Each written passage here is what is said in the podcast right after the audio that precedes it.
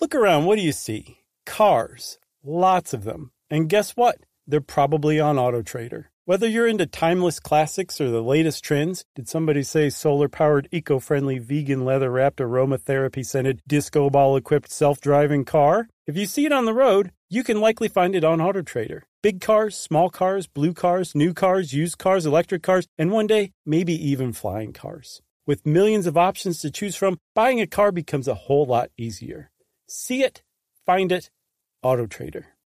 Parents, if you've ever experienced bedtime battles with the kids, I'm going to let you into a little secret. The Koala Moon podcast has revolutionized over 20 million bedtimes, with parents like you calling it life changing and the perfect nighttime routine.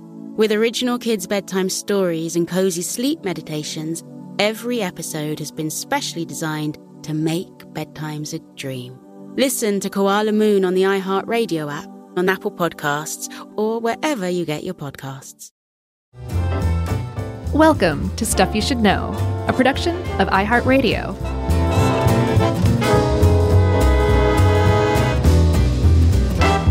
Hey, and welcome to the podcast. I'm Josh, and there's Chuck, and Jerry is on standby on her phone, ready for any issue to arise. We're supposed to text her. Yeah. And of course, that makes this Stuff You Should Know 2022 the Too Much Information edition. That's right. and you didn't even say a dish. A dish. I know. I'm growing up. Look at me. So, how are you doing? Good. How are you? Good as well. Good. So, Chuck, I'm really excited about this one for a number of reasons. One, we get to take a really standard, universally understood um, mm-hmm. part of American history and smash it to bits and explain how it really happened and what it really was and what really went on. I love history stuff like that, don't you? I do. Uh, and this is a good one because it is. Uh, if if you're like someone who enjoys watching Jeopardy mm-hmm. or playing in any sort of trivia nights or uh, trivia games, Trivial Pursuit, stuff you should know, Trivial Pursuit. Yeah, available everywhere. Uh, this is just good info. I feel like these kind of questions, it's the Louisiana Purchase is just such sort of a, a softball kind of thing for trivia games. Mm-hmm.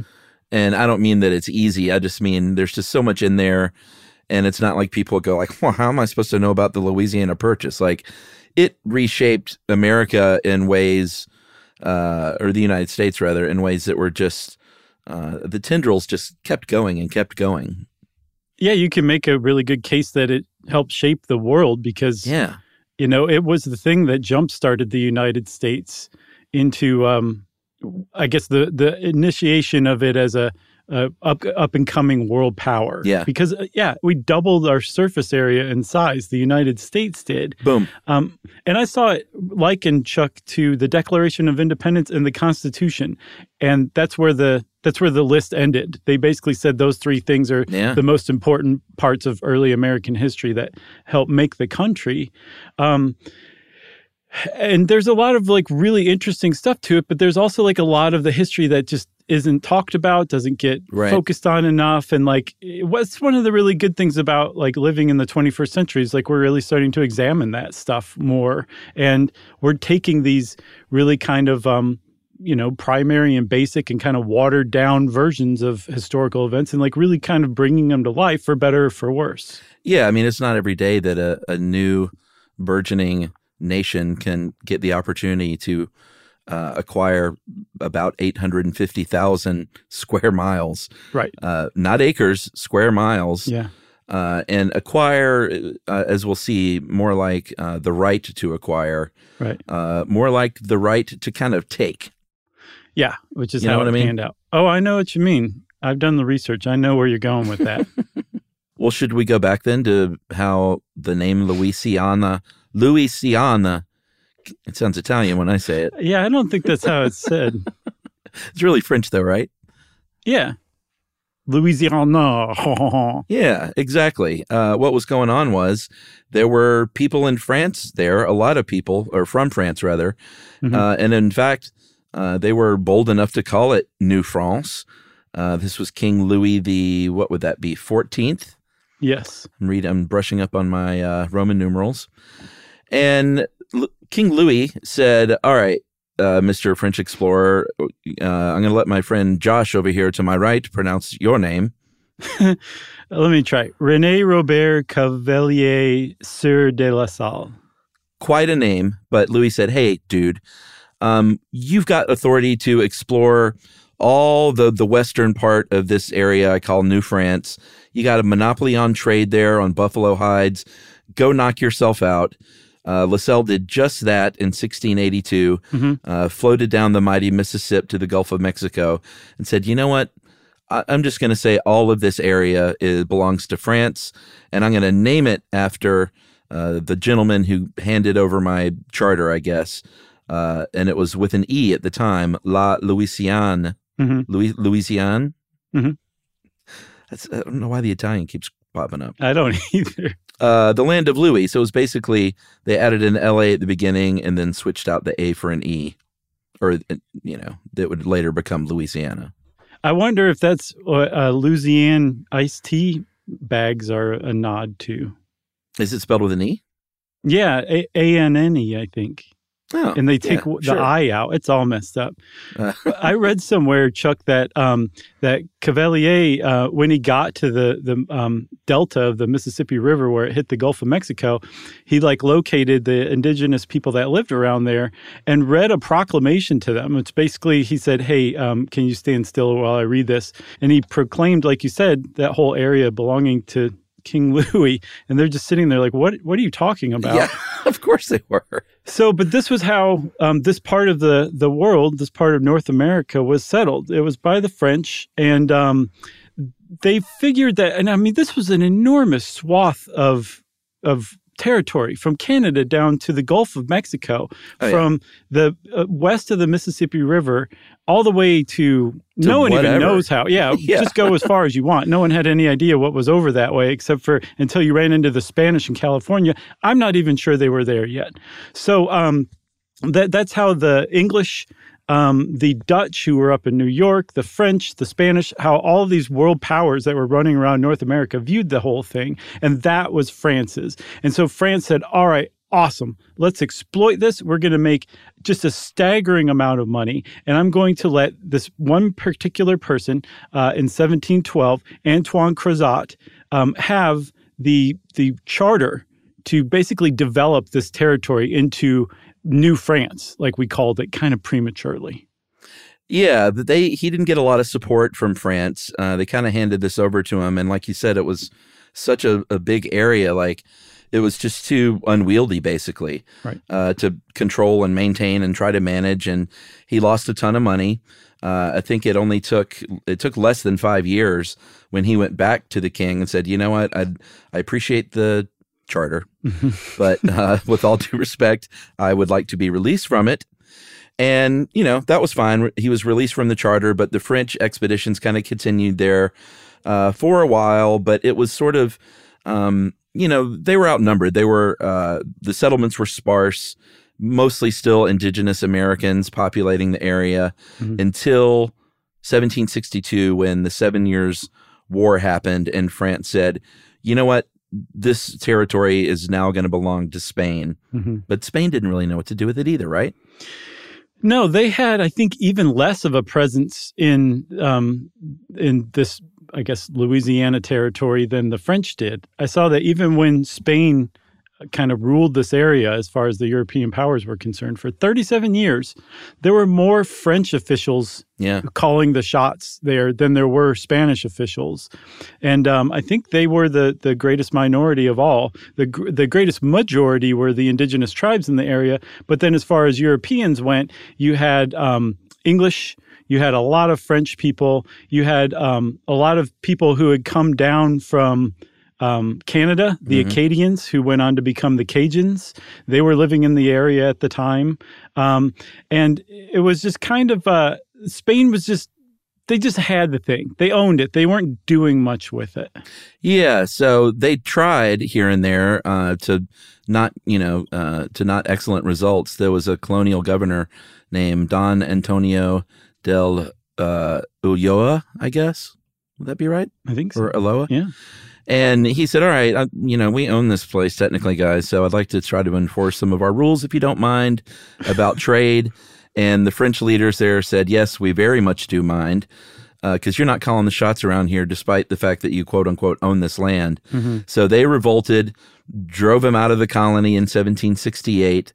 Uh, Spain was able to quash that rebellion, get a new governor in there. I guess, uh, I guess they were hoping with a little more backbone, uh, and started saying like, "Hey, you know, fellow Spaniards, why don't you go and settle that land? Like we got all this great land. Please go there and farm and try and you know sort of stake our claim." Yeah, Chuck. Also, one of the reasons that they um, they took so long to encourage people to go do that and just kind of just approach the whole thing with like it, it was just kind of there was mm-hmm. because to the Spanish, the Louisiana territory was a buffer between the English and then later on the Americans to the east and their territory, Texas, Mexico, California, all that to the west.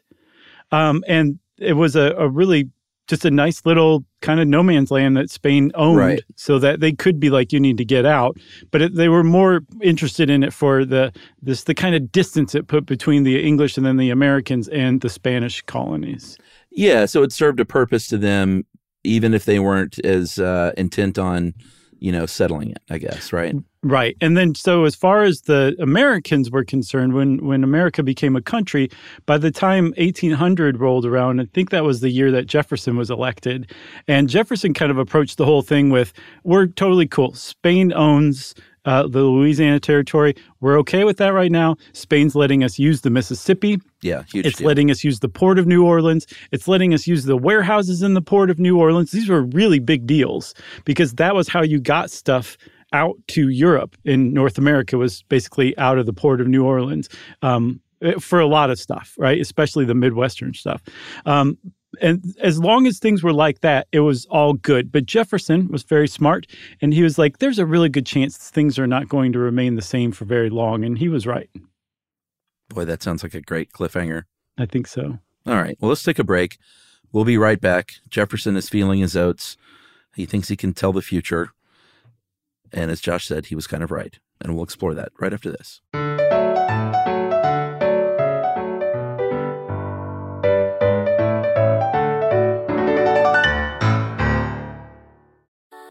Something that makes me crazy is when people say, Well, I had this career before, but it was a waste. And that's where the perspective shift comes that it's not a waste, that everything you've done has built you to where you are now. This is She Pivots, the podcast where we explore the inspiring pivots women have made and dig deeper into the personal reasons behind them.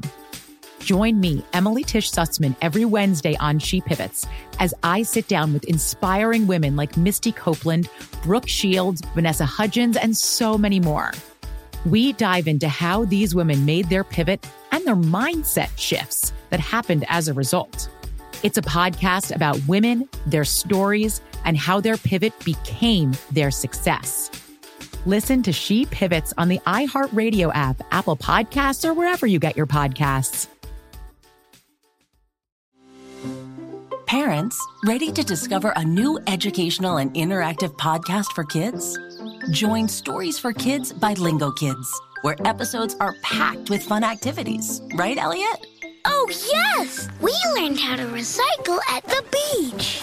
That was great fun. Callie, what do you say? It was. And that time when we did the science experiments and Billy made raisins dance. So cool, Billy. He did. Not to mention when a certain Elliot took up swimming classes with Lisa. That was me. Bet you can't catch me. I'm going to get you. All this fun and more in our Stories for Kids. Lingo Kids Stories for Kids is now available on Story Button, the kid-friendly device for screenless podcast listening. Listen to Stories for Kids on the iHeartRadio app, Apple Podcasts, or wherever you get your podcasts.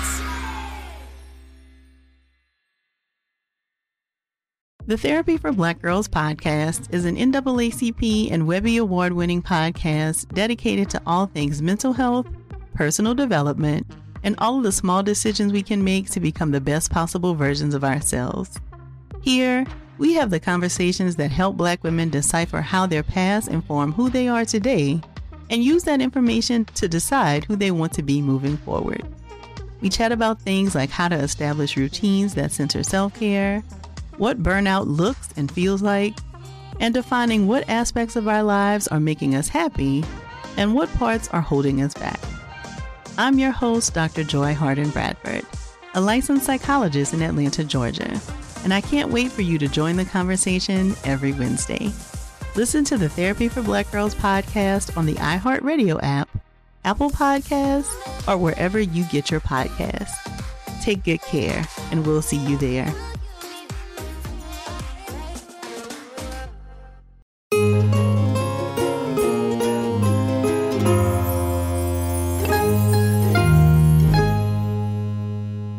Chuck, that was a heck of a lead up. I didn't think I was going to quit talking for a second. Just the whole podcast spills out of your mouth from that point on. All right. And you're just sitting there like, I thought we were taking a break. uh, so this is uh, like the end of the 18th century. Uh, Spain is not doing so hot financially because of just kind of constant warring in Europe for, you know, many hundreds of years. Oh, dude, it was really bad that century. It was a bad century for the European powers. Yeah, so I mean, it's just a money drain on everyone. So Spain is hurting financially, and in uh, just before the turn of the century, in 1799, uh, Napoleon uh, seizes control in France, and he says, you know, he's, you know, what Napoleon wanted to do. He wanted to rule the world. The Antichrist. Yeah, well, exactly. So part of that, you know, obviously would include the Americas, and that's not just you know Louis, the Louisiana Territory, but like all of the Americas, Central America down to South America. Mm-hmm. And so uh, he tried to do so. In 1800, they uh, signed a, a, secret treaty with uh, Spain called the Third Treaty of San Ildefonso. You got it again, buddy. You're on a roll. And the Louisiana Territory, which included New Orleans, of course, came back to France mm-hmm. and said, Here you go, Spain. Um, we'll help you out with your money problems. And I understand the nephew of the Queen of Spain wants some area that to call his own. So you can have Etru- uh, Etruria in Italy, which is now, I think, Tuscany, mm-hmm. Lazio, and Umbria. They're in central Italy. Mm-hmm. Yeah. And they said, Great. Thank you so much. Yeah. So Spain says, like a blackjack dealer is like I'm out of the Louisiana territory and France is like yes we've got it back. And from what I understand Napoleon um, viewed this largely as a a shipping a storage and shipping and exporting center. New Orleans was like the crown jewel of Louisiana territory. Of um, course. but he viewed it more as a um, an assist to the real gem mm-hmm. in the French Empire which was Saint Domingue which is now called Haiti, which was one of the most profitable plots of Earth on Earth at the time. Mm-hmm. I read Chuck that Saint Domingue, um, and I looked it up. I'm pretty sure that's how you say it. Yeah, um, you're right. Before the uh, before the revolt in I believe 1800, um, they were just the taxes alone that were paid by the goods that were produced there is equal to $12 billion in US dollars today. Jeez. Yeah. And that was just the taxes that were being Yeah. paid, let alone all the productivity. So Napoleon viewed the Louisiana territory as like the the place that all that stuff could come to, and then spread out to the rest of the world. Um, that was how he viewed it. Um, the other thing that uh, about the French having it is that Jefferson was like, "Man, this is not good because we've got really good stuff going on with the Spanish letting us use the Mississippi River and the Yeah. port of New Orleans, and I don't think the French are going to do that." And he turned out to be right. Yeah, because they, like you said, they had a sweet deal going. Uh, the one thing we didn't mention was that part of the agreement with Spain, uh, because you know they still wanted that buffer uh, to be intact, uh, so they, you know, said France can have it back, but like you can't give it away or sell it to anybody else. Okay, Napoleon, do you will you shake on that? And he went, sure. my word is my word is my bond. Yeah, for sure. So that was a big important part of it. Uh, like you said, Jefferson is getting a little bit nervous because New Orleans was very important to us as well at the time. Tensions are mounting. Uh, in 1802, Spain revokes those rights that they had previously given U.S. traders uh, in New Orleans, and they were like, "Wait a minute! You said you could keep our stuff here and use these warehouses, They said, not so much anymore. And Jefferson said, Napoleon, he's behind all this. I know he is. That little stubby uh, runt. He's I'm trying to keep this clean. Mhm. It's really hard when I'm doing Jefferson because you know that guy, yeah, yeah, potty mouth. potty mouth. So he said, This is all Napoleon, I bet. And I bet you anything that they're going to shut everything down soon. And so, you know, this got people um, pretty upset in the early United States. There were people that said, No, let's. Let's take it back by force. There was a senator in Pennsylvania named James Ross who was very big on that and lobbied for Jefferson to send actual an actual army down there Right. of fifty thousand men to to take this land. Uh, yeah, because it was a big deal, you know? Oh, it was a huge deal. Um, other the Federalist Party said, no, you know, screw that. Let's just secede and let's form our own nation, uh, which includes New Orleans. And so things were getting really up to sort of like a fever pitch about whether or not the United States was going to have access to this territory for shipping. Right. Um, before we continue, Chuck, I want to show you a little magic trick. You ready? Mm. Yes. I'm going to I'm going to delete a thousand email drafts right now. what did I? You did I called? Napoleon a runt, and he Oh, actually it was, was average size. He was. He was. It's a big. It's a big deal, and it was. It all came down to a difference between the French foot and the English foot. I know, There's I a know, I know. mistranslation, and so he was actually like five eleven. right. That's true. But- I, I'm not trying to correct you. I'm just trying to No, no, save no. us from uh, those emails. I knew that, but what I my point is Jefferson. I've seen his diaries. He very much called him a runt, whether or not he was average size or not. Did he really? Wow. well, also Jefferson was like I think nine and a half feet tall, so he would have considered someone five eleven a runt. Yeah, anyone under seven feet tall was a pretty small person to Jefferson. Yeah, yeah, for sure. So, um, because of uh, the the Haitian Revolution, uh, like Haiti became the first black-run country um, outside of Africa in the world uh, because there was a slave revolt, and it was. I mean that's an enormous deal, even in retrospect. But at the Mhm. time, it was it was like earth shattering for for Europe because you know France was making so much money off of this, but you know they it was having a, a trickling outward effect on all the other countries as well, who were really benefiting from this incredibly productive forced slave labor. Um, and so when that stopped, it had a really huge effect on the economy. And to Napoleon, it was like, well, then what's the point of Louisiana Territory anymore? If it was just a supporting character for Saint Domingue, and now Saint Domingue is now Haiti, and we don't have any interest in it anymore. Um, like, there's no point in owning the Louisiana Territory. And it, it, he started stroking his his chin, Mhm. and he thought. His average First, he chin. thought, I I should grow a soul patch. Uh-huh. Yeah. And then after that, he said, What is a soul patch? Yeah. And then the third thing he thought at that moment was, I'm going to sell uh, New France, the Louisiana Territory, to um, the Americans. Yeah, I mean, the other reason too is like he, he was mad with power, but he also had a lot of uh, irons in the fire, and th- Louisiana was a long ways away. So Mhm. he was like, you know, and also to take on like more warring now, way over there. It's like I'm I'm spread a little bit thin, even though I am. Uh, everyone knows I'm average height, right? And everyone nodded and said yes, yes, yes. And he's like, and history will view me that way, right? As just an mm-hmm. average height person. And they went, Right. yes, sir, absolutely, sir. And he said, okay. He said, so selling it won't make me look short. And they went, nope, not at all. He said, okay, well, we'll proceed then. I saw he also thought, Chuck, that it would be really great to basically help a fledgling nation become a really big nation. Oh, like have a to friend? hopefully balance out and temper, well, more more to be an enemy of the, his enemy, which was Oh, the sure. Brits. Right. and to kind of give a, the Brits a run for their money. So he he did all these things in one master stroke, which is selling the Louisiana territory. boy, looking, I mean, things were just wild back then with uh, world shaping stuff. I would argue that still goes on today. Not like that. no, really? I mean, do you, do you think? I, NATO's fighting a proxy war with Russia through Ukraine right now, so I would say so. Yeah. Well, yeah, I mean, these things happen. I'm just saying it seemed like back then it was happening everywhere all at once. No, Yeah, I still I still think that it happens today. I, I don't know, but though. not everywhere I- all at once. Like Canada's not at war with the U.S. to try and take Oh, territory, and that's Mexico's, Canada's greatest trick is is convincing the world that they're laid back. Are they are they laying in wait? Mhm. Oh boy, Mhm. that's all we need. Yeah. Uh, Ten million guns, Chuck. That's all I have to say. All right. So this is, um, let's call it 1802 because that was the year that it was.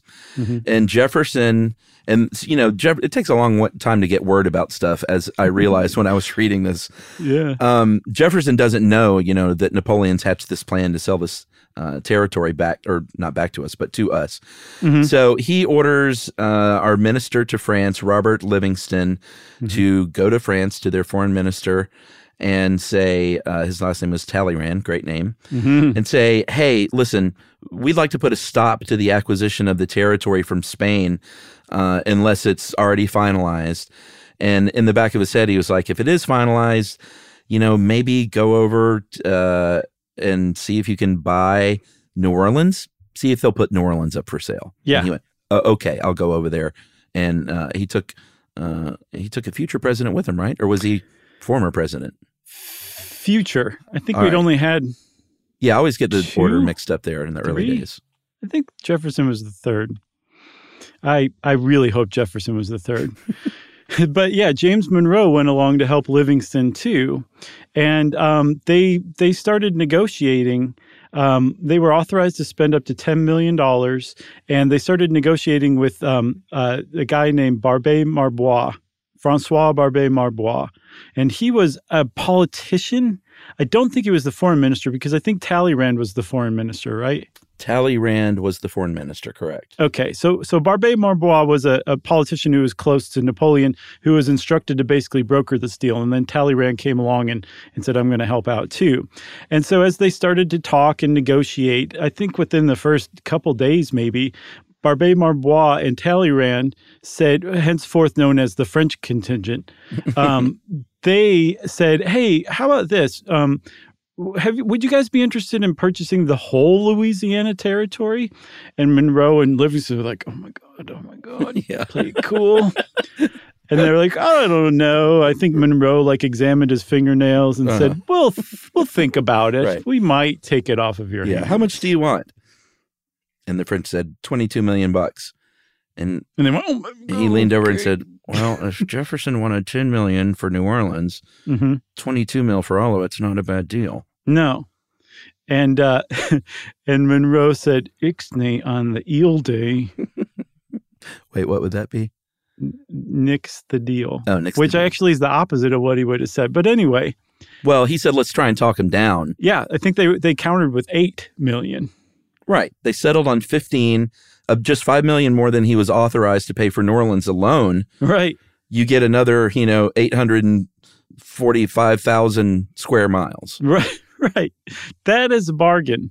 And that's how this whole thing's gone down in history as far as as most people look at that the French made a terrible real estate deal and the Americans made out like bandits because I think uh, National Geographic said it was equivalent to 15 million dollars at the time was equivalent to 342 million Mhm. in 2020 dollars. Still cheap. I did the math. It's up to 394 now. okay. But at the time in 2020, that came to about 91 cents an acre, which is, I mean, in today's money, that's 91 cents an acre. Um, so it's an incredible deal. Um, so of course they went for it, but like you said, that the mail was really slow at the time. So they they couldn't wait to get authorization from Jefferson. They had to just decide on their own that this was too spectacular of a deal to walk away from, and they were going to spend fifty percent more than they were authorized to to buy the Louisiana territory, and they did. And it took two months for Jefferson, the president, to find out that this this deal had gone down. Two months. Yeah, So, yeah, there wasn't time to go back, then spend another two months getting word back to Napoleon's party, the, French the French contingent, excuse me. Right. And apparently the whole um they they were putting pressure on the Americans by saying like, well, Napoleon's reconsidering this deal and the Americans were like, okay, all right, all right, all right Classic fine. move. Yeah. He's not really sure now. Uh, Right. The offer might be off the table. So uh, they announced the deal 4th of July, 1803. Um, most people in the United States were obviously super psyched, um, but not everyone. It seems that people in New England were, uh, they had a problem with it. They were like, hey, listen, we are kind of broke anyway, and we've already got enough land. Like, who wants 850,000 square miles to have to take care of Mm-hmm. when we're a fledgling nation? And what we need now is to keep our coffers full. And Massachusetts Congressman Joseph Quincy said, you know, we should secede because of this. There was a lot of threats to secede. Thank goodness that doesn't happen anymore, right? right. Uh, but they, you know, that was that didn't happen. Obviously, um, the, there was another issue, which which was that Jefferson was a real uh, strict constitutionalist and did not believe in uh, a president just sort of exceeding their power.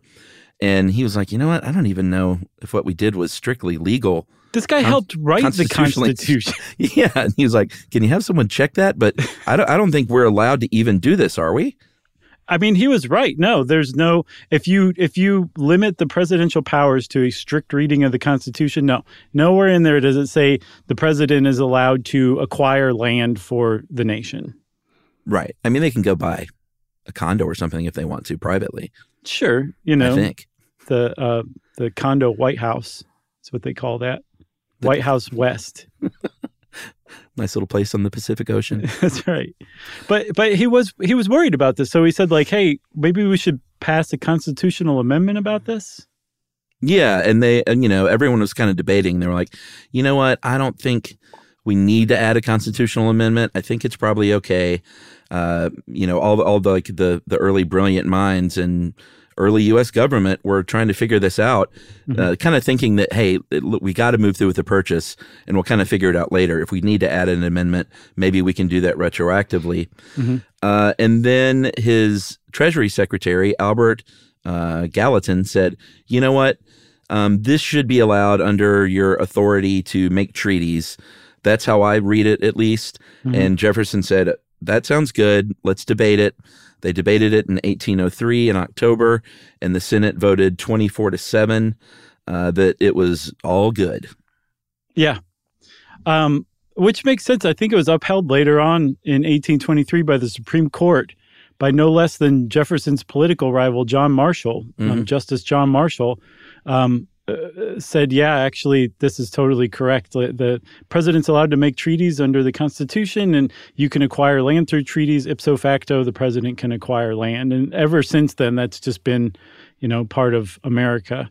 Although it'll probably be reversed in the next couple of years. Uh, how about a break? yes. All right, let's take a break and we'll talk about uh, the fact that this really wasn't a purchase outright.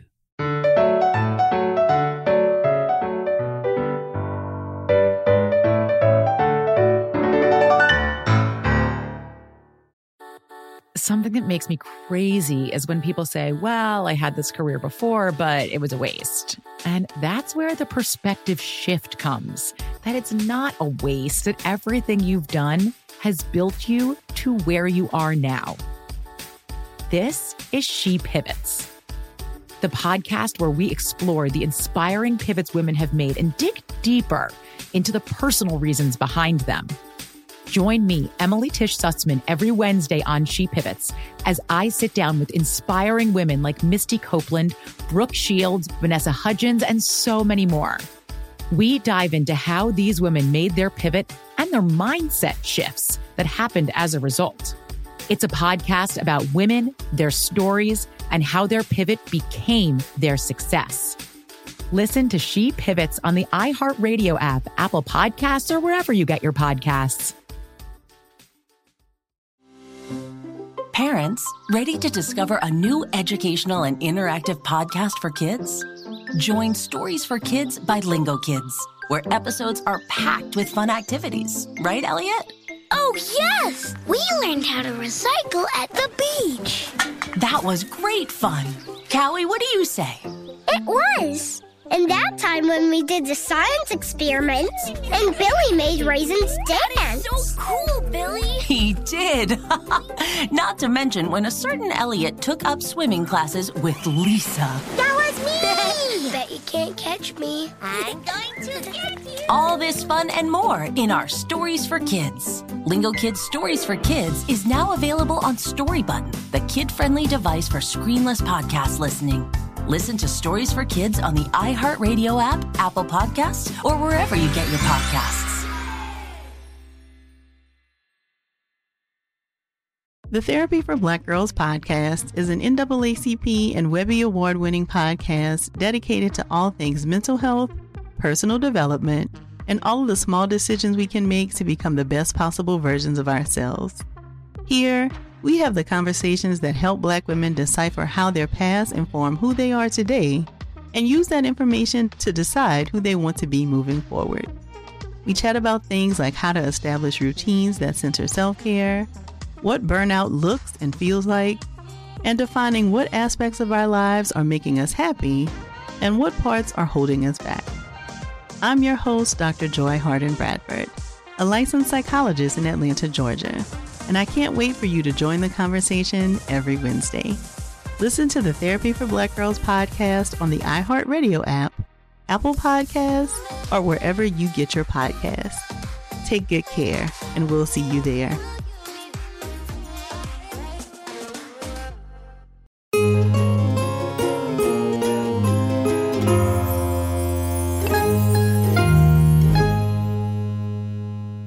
Okay, Chuck. So um, up to now, we've basically just been laying down the general, the generally understood Louisiana Purchase, maybe with a few more details than most people know, mm-hmm. m- more than I knew before we started researching this, I should say. Mm-hmm. But at this point, we we reached like the actual geopolitical, um, like layer of this this historical event of how the people at the time understood what was going on because in retrospect like i said everybody looks at the louisiana purchase like the greatest real estate deal of all time. If you look up greatest deal in history mm-hmm. the louisiana purchase is cited as the the the greatest deal ever in almost every return on whatever search engine you use right? Yeah. So at the time they didn't really consider it that. It wasn't like a purchase of land. Instead it was a transfer of what the french had acquired through the doctrine of discovery which is essentially this kind of again a geopolitical layer a, legal fiction that is laid over actual land that basically says um, if you go to an area and you find people there but they're not christians you can claim that land as yourself and deal with the people who are indigenous as you see fit without interference from the other European powers. Right. So that's what they purchase. Um, you could call it a preemption or a territorial abstraction, but yeah, it basically meant you're. We almost bought the right to steal that land from Native Americans. Yeah. Without, uh, yeah, like without Spain or France laying any claim to it. I would agree with what you just said fully, but I would remove almost from it. Right, fully, I guess is the word I meant. yeah, it's crazy. And that whole doctrine of discovery thing, by the way, came from a papal bull, a papal decree from 1492, coincidentally, where the Pope said essentially that like if you find a place that's considered terra nullius which is unpopulated essentially unpopulated by christians that's your that's your land so it was basically legal cover for the genocide that followed from that point on. Yeah, and it's at this point that I'm going to recommend again. I know I mentioned it before, uh, but the great documentary series from 2021 called "Exterminate All the Brutes." Mm. Uh, you of all people would love it. Uh, it's really good. You would love it. Um, Raoul Peck's series explores basically. It was on HBO, I think. But okay. just sort of the history of uh, colonialism, but but more than that, um, the way he tells it through a modern lens, and um, just sort of from the dawn of time, once people started um, being mean to each other, basically. Yeah, uh, really, really tough, heady documentary uh, series. So. Yeah, it sounds like my Friday night for sure. Uh, well, several Friday nights, but yeah, sure. Okay. If you watch enough. that all in one Friday night, then it's a very dark Saturday to follow. so, um, okay, I'll check it out. What's it called again? Exterminate, Exterminate. all the brutes. Okay, I'll check it out because I happen to have HBO Max. Oh well, me too. So maybe it's on there. For my money, one of the best streaming services. so, um, the just to kind of button this whole thing up, basically, what happened under the doctrine of discovery and the preemption that America bought from France said that you can go do whatever you want with this land. You can acquire it however you want to. We're not going to do like you don't actually get any land from us. You get us saying this is yours now, and the rest of Europe we have to leave these guys alone while they do whatever they want. This is now part of their sovereign territory From one Christian But- nation to another, basically. Exactly. That's right. So um, the thing is, is that uh, I guess the Americans that were running the show at the time, led by Jefferson, were well aware. Like this is this is there's plenty of people out there, and probably even more than we realize. I'm sure there's indigenous groups that we've not even encountered yet. He sent Lewis and Clark out in 1804, like the the year after the purchase um, was announced.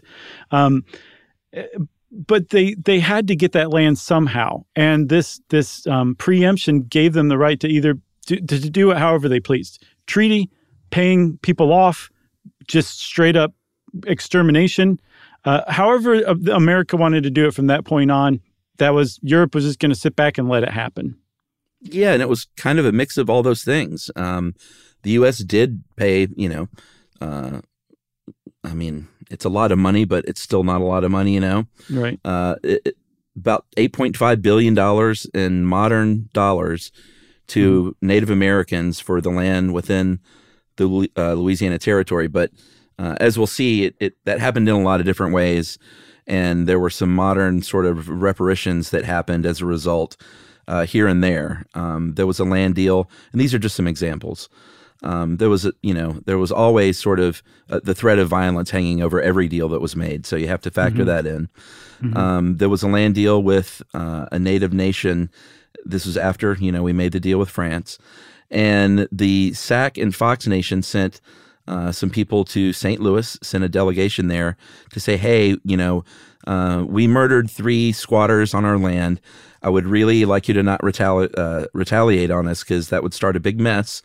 And Mhm. so William Henry Harrison, who was the governor um, of the Indiana tor- t- uh, territory and now Louisiana, which was this is a lot of area that William Henry Harrison was covering. Yeah. Uh, signed, you know, put a lot of heat on them, and they signed away 3.6 million acres of land uh, along the Mississippi, including about 1.6 million that was part of the Louisiana Purchase territory for three thousand three hundred and twenty-four dollars in goods. And if that if that sounds like a paltry amount, you're right. But even at the time, it was like the the Sauk and the Fox would have considered it paltry because I read that they made something like sixty thousand dollars a season just from selling furs alone. So this was a, an insulting amount of money. Supposedly, William Henry Harrison was like particularly adept at at creating these treaties, and this was the first one. And uh, they ended up basically negotiating with this this contingency of or this contingent of um, and Fox leaders, but also not people who were recognized in those tribes Mhm. as having the authority to sign away their land.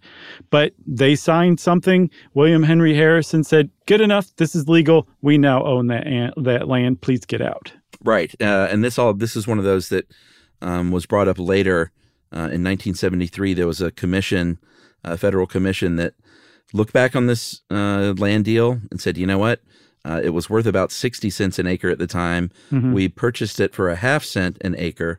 So here's what we're going to do. We're going to pay you back now here in the early 1970s that 59 and a half cents. Uh, here's $2 million and they said, "Well, wait a minute though. This is this is 1973. You're not including inflation or interest. Like you're you're paying us for what you owed us in 1804 Mhm. using 1973 money." And they went, "Excuse me, what? Here, here's your check. Right. Just uh, go about your go about your day." And that's exactly what happened. And that was the first deal, the first treaty that was that was formed after the Louisiana Purchase that affected land from Louisiana territory, right? And it just kind of went on from there. Some some tribes were given money, some tribes were forced out for no money whatsoever. Um, I think the Blackfeet famously lost 12 million acres and were given no money at all. Um, and uh, what's they weren't exactly like the indigenous tribes weren't exactly treated like royalty by the French or the Spanish, Right. but they they weren't forced off of their land en masse um, like they were once America owned the Louisiana territory. Yeah. Like it was a brand new a brand new show that they had not been prepared for. They they lived and worked and you know followed their traditional ways among the French and the Spanish, who you know made concessions to them and recognized a lot of their their um, their tribal territory and their tribal customs. Um, but they were they still considered the land bel- belonging to France or belonging to Spain, but they they weren't moved off. And then America came along and we're like, get out. We've got a lot of people back east, and we are spreading westward. And essentially, what they did was just continue to push and push and push the Native Americans all the way into the Pacific, basically. Yeah, and you know, one of the things they would do is like they would clear out one tribe and the you know, we call it the West. It was the Louisiana Territory, mm-hmm. uh, to make room to move like an East Coast tribe or a Southeastern tribe or a Northeastern tribe. Then they would move them into that land and say, "Here, you can have this." But not for long, because we're also going to remove you. And mm-hmm. it was just, like you said, it was just sort of shuffling these tribes one at a time, further and further west, uh, which you know obviously culminated uh, in the Trail of Tears, um, which uh, we had a. I think that was a two-parter, right? Yeah, it was. That was one one of the best um, two-parters we've done. I think it, it rivaled Evel Knievel. Even Mark Ruffalo tweeted oh, out yeah. about that episode. I forgot. Hulk himself. That's right, he did. Hulk himself. Hulk himself. So it was it was just sort of the beginning of uh, beginning of a new day for indigenous Americans. Uh, no more, you know, basically sort of living with Europeans and kind of sharing the land. It was like, no, this is ours, and and we're removing you, uh, you know, permanently. Yeah, and I mean, uh, just like that 1492 papal decree of the doctrine of discovery, America kind of formulated its own stuff, like the Manifest Destiny, which essentially said, like, we were we were given this land to take it over from coast to coast. This is America was meant to to do this, to become this continental nation and become a superpower.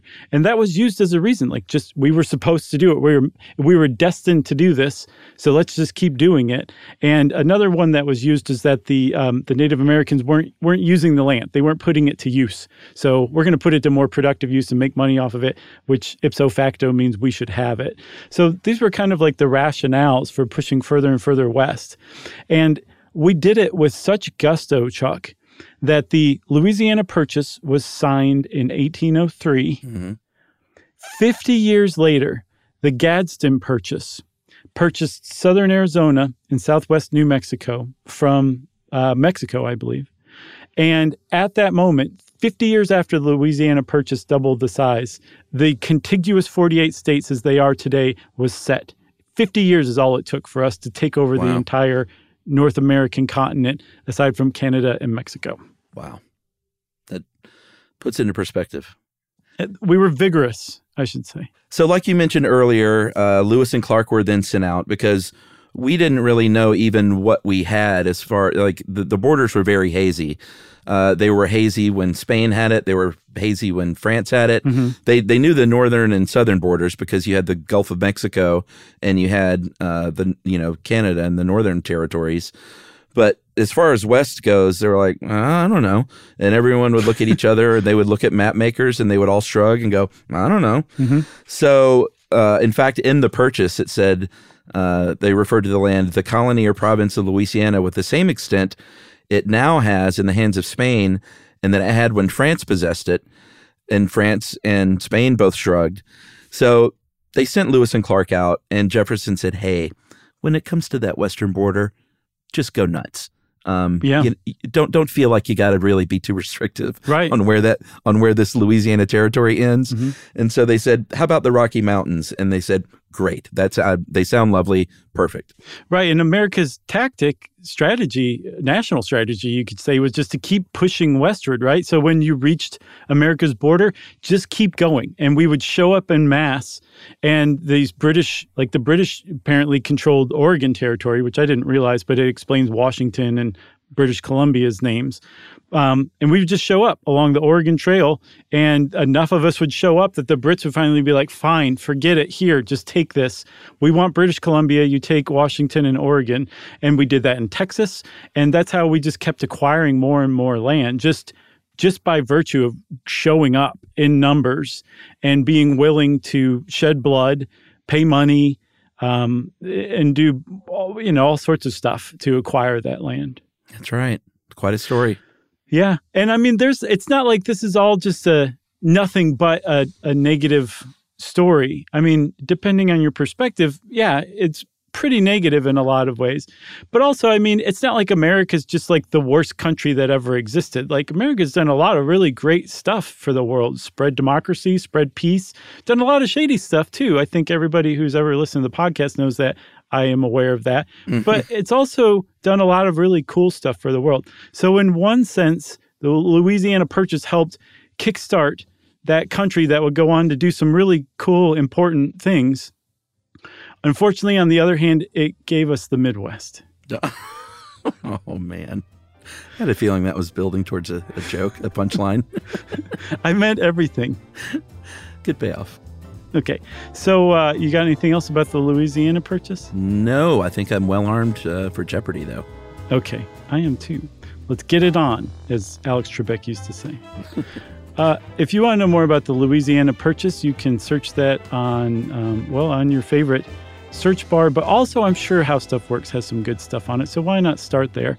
And since I said How Stuff Works and it's 2010 again, it's time for listener mail.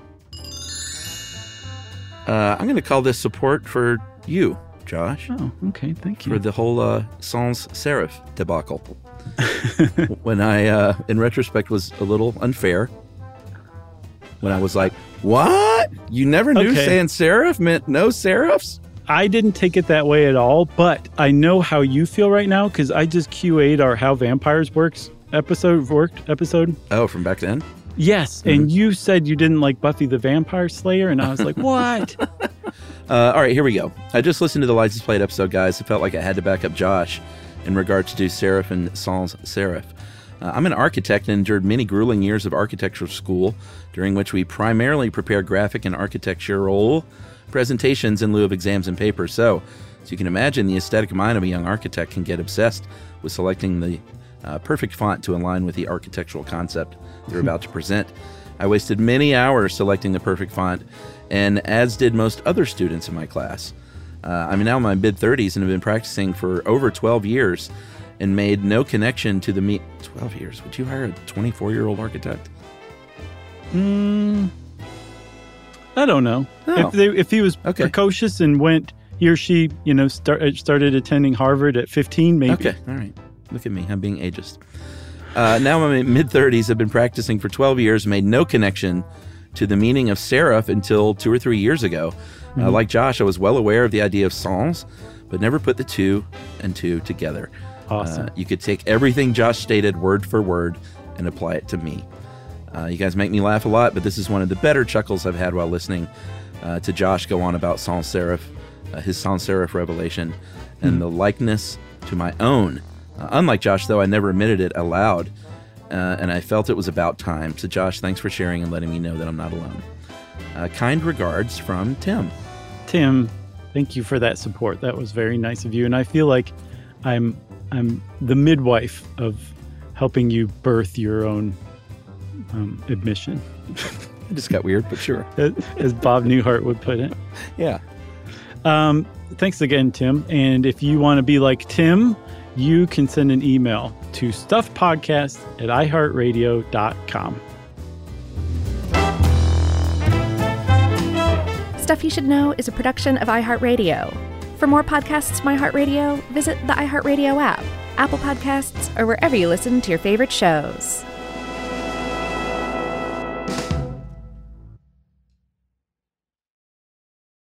Parents, if you've ever experienced bedtime battles with the kids, I'm going to let you into a little secret. The Koala Moon podcast has revolutionized over 20 million bedtimes, with parents like you calling it life changing and the perfect nighttime routine. With original kids' bedtime stories and cozy sleep meditations, every episode has been specially designed to make bedtimes a dream. Listen to Koala Moon on the iHeartRadio app, on Apple Podcasts, or wherever you get your podcasts. Something that makes me crazy is when people say, well, I had this career before, but it was a waste. And that's where the perspective shift comes that it's not a waste, that everything you've done has built you to where you are now. This is She Pivots, the podcast where we explore the inspiring pivots women have made and dig deeper into the personal reasons behind them.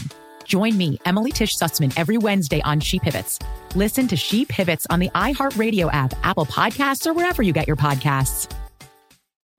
Discover a new educational and interactive podcast, Stories for Kids by Lingo Kids. Our episodes are packed with fun activities, right, Elliot? Oh, yes! We went shape hunting around the block and we found spheres and cubes on the street. That was great fun. Join Stories for Kids, the Lingo Kids podcast, inspiring you to learn while having fun.